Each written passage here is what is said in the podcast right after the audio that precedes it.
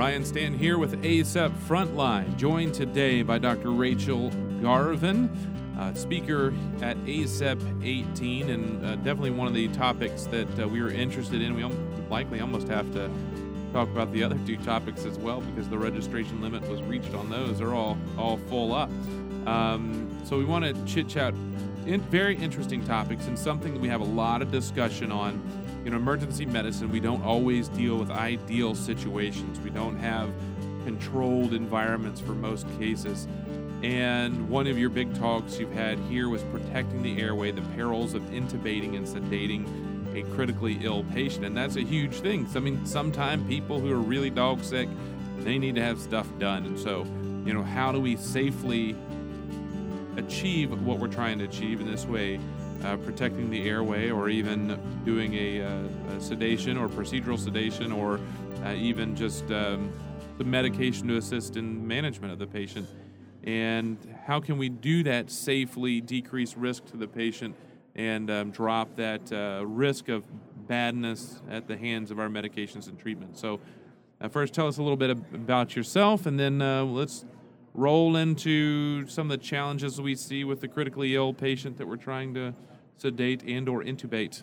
Sure. So um, I currently work at um, UT Health in San Antonio. Um, I'm um, obviously emergency medicine, but also trained in neurocritical care. Did my training at uh, University of Cincinnati. Um, oh, so that's fun. That's cool. That's, that's uh, only an hour from me. Oh, yeah. It's uh, it was a great my favorite places. It was a great great place to train. Um, so I kind of split my time um, doing work in the neuro ICU, but also still working in the emergency department. That's cool. So this is your wheelhouse. So you've taken you've taken emergency medicine and then even crank and further amped up the critical care aspect of it because you just didn't have enough uh, time uh, inside the resuscitation bays and the ICUs of the worlds that we work in. What are some of the big challenges that we're going to face when it comes to managing airway and sedating and a group of patients that come in that are that you know not not the ones that we typically assume in emergency medicine the walkie talkies but somebody who's actively trying to head into the tunnel right so i mean these patients are definitely very challenging but i think the most important point is for the most part we usually have a little bit of time in order to make a plan um, you know it's we do have those crashing patients that come in that are in extremis that we have to do something about right then and there. But for the most part, even with these critically ill patients, when they roll through the door, we have at least a few minutes to get some things together. And really, the best way to have the process go smoothly, first pass success, making sure your patient is as stable as possible, is to have a plan. And you can develop, start developing that plan as soon as that patient rolls in the door and you see their vital signs and what they look at clinically. And then you start putting that plan together in your head and then sharing that with the rest of your team. So, with this, you know, I think the big things we see is with intubations and most intubations with good. Uh, good management, uh, a good nitrogen washout, good preparations and time. You know, you have plenty of time, no hurry on your intubation, several minutes, if not you know 10 minutes or so before somebody somebody starts going down the drain but what we're talking about in this case is those patients where we don't have that time we don't have that functional reserve we don't have the person who has a blood pressure that's going to be able to manage significant sedation very well how do we approach the critical care um, we'll start off with the critical care airway how do we mm-hmm. approach that and prevent some of the common things that tend to happen where patients tend to have the potential to crash after we intubate them Sure. So, you know, for the first part of it, if when the patient rolls in and you think that they're likely going to be someone who needs intubation, start pre-oxygenating them right away. Like they roll in, EMS puts them on the bed, you look at them, you hear the story, you say, This patient probably is going to need an airway very soon. So I'm going to put them on an oxy mask of 15 liters, a non rebreather, maybe BiPAP if they need that, if they're a larger larger body habitus or signs of maybe some um, um, OSA that they may need some a little bit of assistance. So I start that process right away. And even if I don't need to intubate them, it's not a big deal to take them off that level of supplemental oxygen, but I start that process right away. The other thing is figuring out the reason why they need intubation. So, is it because they have a pneumonia? Is it because they have a hemorrhagic stroke? Is it because they're intoxicated in some way? So, figuring out the reason why they need to be intubated and then planning your drugs for intubation accordingly. So this is one of the biggest aspects of not having your I always use propofol and a MAC 3 for my intubations. So, you know, this patient's coming in with an intraparenchymal hemorrhage from hypertension. I want to make sure to use a, an agent that actually may be more hemodynamically neutral because I don't want to tank their pressures when I intubate them. If they're a septic patient, um, thinking about something like ketamine or etomidate for that intubation as opposed to something like propofol. So it's really the, the picture of identifying the pathophysiology of your patient and matching up the drugs that you need for that patient specifically. And with that, I think that's the big thing is you can't cookie cutter the critical care patient. You know, looking at those specifics, the difference in why are they critical, critically ill, you know, trauma versus medical versus comorbidities versus age considerations uh, are also um, very important.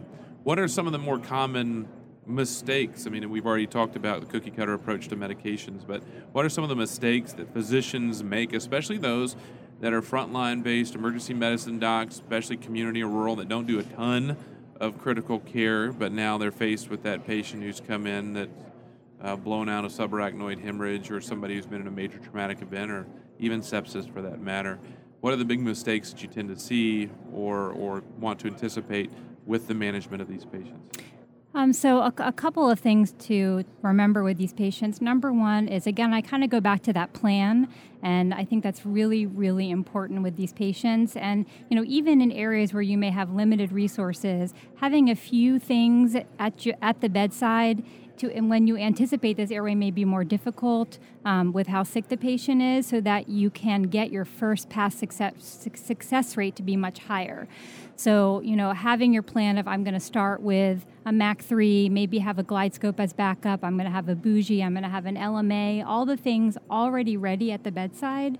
Um, so you're not scrambling to get these things together once you're actually doing your airway. The other thing is after the patient is intubated, this is kind of the big point with critically ill patients. Once that tube is in, your job is not done. Mm-hmm. So, remembering that these patients need some kind of sedation usually to help make sure that they're comfortable, um, and also making sure to monitor their vital signs. And this is really important with patients that are critically ill. And in my perspective, being a neurointensivist, this is a huge issue when patients need blood pressure control. And oftentimes, these patients get put on a big load of propofol, they tank their pressures, and that can affect them from multi system organ dysfunction standpoint um, from perfusion. So, thinking about once that tube is in, where do I want my vital signs to be? How much sedation do I need for my patient? And what do I want to use for that to make sure they can stay in the range that I feel is appropriate? When there's significant alterations, uh, physiologic alterations after intubation, mean, even any type of positive pressure, uh, but with intubations, with the changes in um, preload, afterload, cardiac efficiency, things like that. There's a lot of things to think about. So, what are the expectations? So, I know you do the neurocritical care, and I guess it's it's important because we don't want that, especially in somebody who's got a, a bleed. We don't want to drop that pressure and, and drop down and cause ischemic, uh, further ischemic insult because of the loss of oxygenation of the brain. Um, what are some of those things we need to predict? What are some of the physiologic changes that we need to anticipate? You know, after we have that patient intubated and sitting there on the vent. Uh, I think that there there are two two things that we can actually look for is that you know sometimes patients especially ones that are that are critically ill that they're actually driving their pressures up in that sympathetic response to main, to maintain their reserves and then once we intubate them and we take all of that away that's when we usually see them tank so being prepared with having a pressor stick at the bedside um, having pressors already ready to go so once you get that tube in and the pressure is 70 over 30 you're not mm-hmm. scrambling mm-hmm. To try to get that pressure up you have everything already ready. On the flip side of that, we can see patients remain very hypertensive after they're intubated. Sometimes that's because they are still paralyzed but not sedated, and we have to remember that when we use longer acting agents like rocuronium as opposed to succinylcholine. You know, our etomidate, ketamine, propofol, all those agents, when we push them for an intubation, are gone within 10 minutes for the most part. Um, and when we use these longer acting agents, our patients are still paralyzed without sedation. So if we see our patients running tachycardic, hypertensive, that's one thing to consider is making sure they have some sedation. And on that same topic, if you had to just pick one agent to use for sedation and analgesia, fentanyl is a great one to use. Um, a lot of times we see patients just sedated on propofol, and we have to remember that provides no analgesia at all. Um, and propofol is very big cardiovascular depressant medicine, so we get great sed- sedative effects from that, but that's when we can see patients tank their pressures. So using fentanyl, um, starting off even at 0.5 mics per kilo per hour. Great way to allow your patient to have analgesia and does have some sedative effects um, to allow them to be comfortable. Yeah, you don't get the hit on the pressures as, as near as much with that either. Um, you know, we used to use that all the time with our trauma-based patients. Um, you know, as before we really had the resurgence of ketamine uh, and others, but you know, you, you get the trauma patient come in with hemorrhagic shock, and all of a sudden we're hitting them with propofol and etomidate, and then wondering why they've got a pressure of four over mm. negative eight. Right. And um, and so that's that's a big consideration.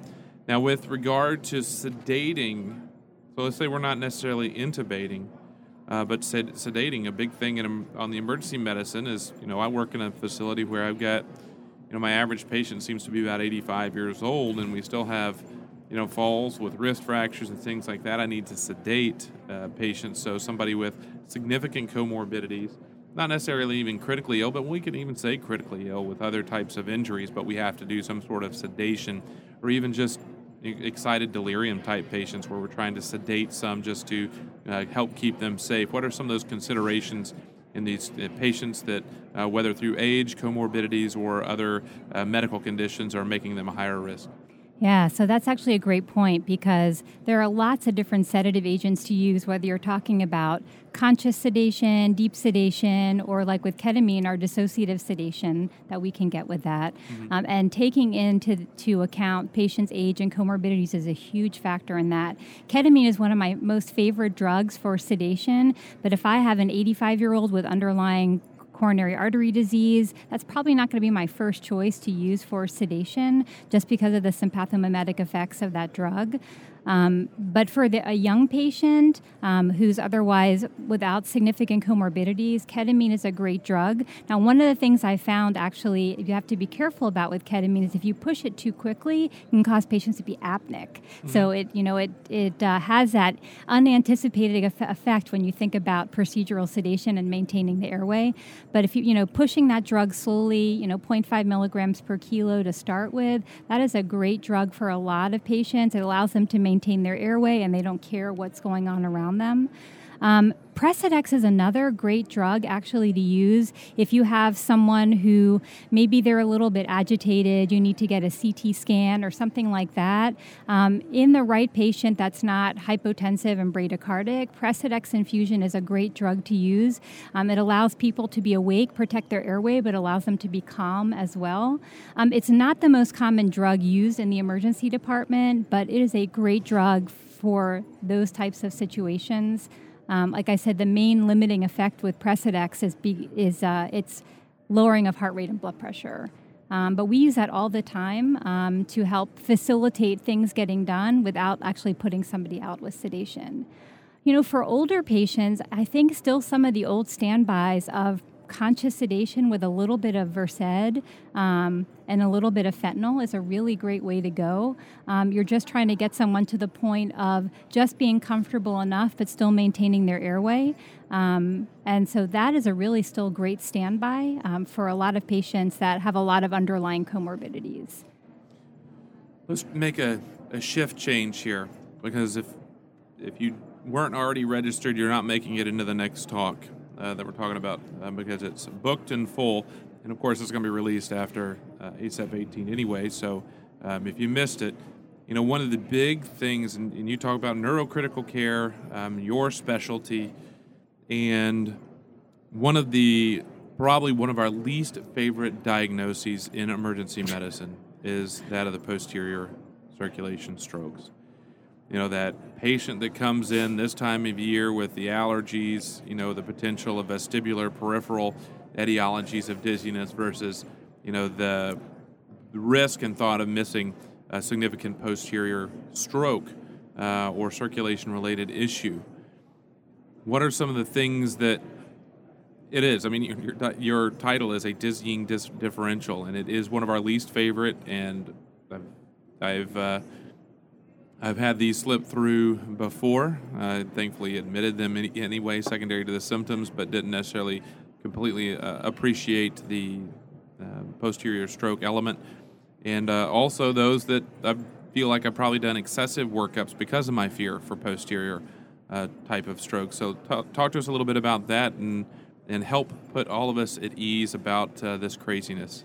Yeah, I'll tell you when I when I was um, given this topic to present on, I was like, man, this is not an easy one.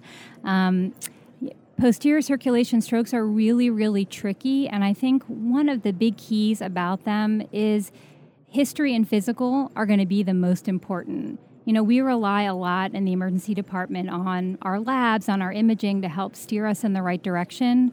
Um, but for posterior circulation strokes, number one, you have to have it on your differential. Mm-hmm. And number two, you have to really get a good history and a good physical exam. It can't just be the once over of looking at the patient, you know, hold up your arms, hold up your legs sort of thing. You have to actually focus in on the posterior circulation and what things are different between posterior circulation presentations and anterior circulation. You know, it's so easy when we get a call from the field, patient coming in as a stroke alert, they're hemiplegic, they're aphasic, they have a gaze preference. That, you know, we all know we have to call a stroke alert for that. But one of the most common presenting symptoms for posterior circulation strokes is nausea and vomiting mm-hmm. and dizziness right? So, how often do we see patients with nausea, vomiting, and dizziness? So, key, like, keying in on the three major areas where we'll find neurologic changes cranial nerve exam is absolute. Um, and cerebellar exam is absolute, and getting up and walking the patient is absolutely necessary. So, with some patients, like if you have a PICA infarct, unless you actually sit the patient up, you won't know if they have truncal ataxia and all of our patients are laying on the stretcher in the emergency department. And just that simple act of, can you sit up in bed? Um, that may really elicit the fact that they can't hold themselves steady and really key you in with the fact that they presented dizzy and nauseous with that finding of truncal ataxia. So these are the types of presentations you have to go through cranial nerve testing, cerebellum, and gait, and put all of those things together with a high suspicion of an acute vestibular syndrome like a posterior circulation stroke to kind of put things in motion.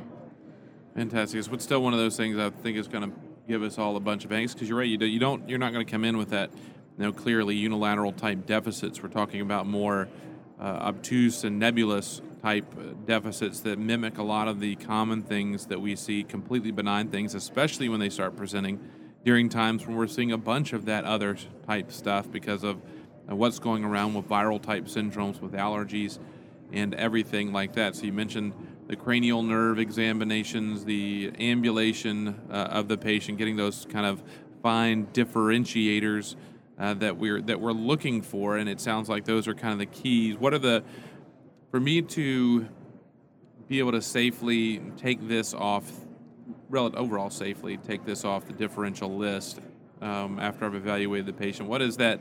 stuff that I need to have documented. You've already mentioned a bunch of it, but what do I need to have documented in my chart?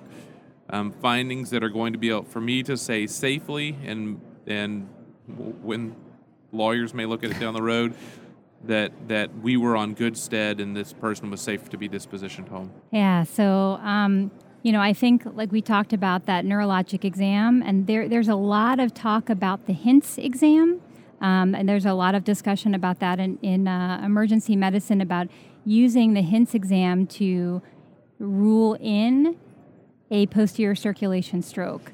Um, and it's a great test to use um, looking at um, head impulse testing, um, nystagmus, and tests of skew.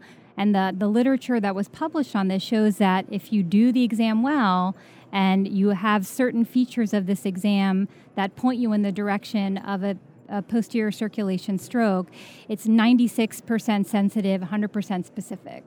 And so a lot of people bank on using this test saying, yes, I can, you know, rule in a stroke this way or rule out and say it's a peripheral cause.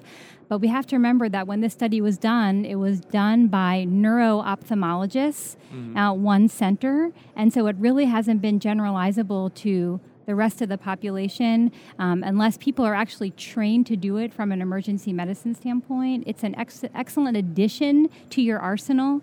But I think if you had documented you did the HINTS exam, HINTS exam does not point to a central cause, and you had the rest of your full neurologic exam, I think that would be that's better than any imaging because um, we know that 20 to 25 percent of imaging, even uh, MRIs with diffusion weighted imaging, can be negative early on within 48 hours of patients having strokes. So I think your clinical exam is going to be the most important thing in documenting I've ruled this out based on my exam. Fantastic information. How can folks get more information for you if they have any questions, thoughts, want to kind of dig deeper into these types of management for our critically uh, critically ill patients in our emergency department? Um, sure. So um, I can give my email address. Sure, go for um, it. At, uh, it's Garvin R um, at oh, I have to spell it out. It's at uthscsa.edu. So that's UT Health Science Center San Antonio, those first letters, .edu. And do you have uh, social media? I'm not really a big person on not social. Really? I'm an old person, so old I'm not, person. I'm not big on social media, but I am big on with email. So that's that's the contact that I have. Feel free to contact her. Uh, as for us, your everyday medicine at gmail.com. Your everyday medicine at gmail.com and uh, at EverydayMed on Twitter. And until next time, I'm Dr. Ryan Stanton, and this has been some ACEP Frontline.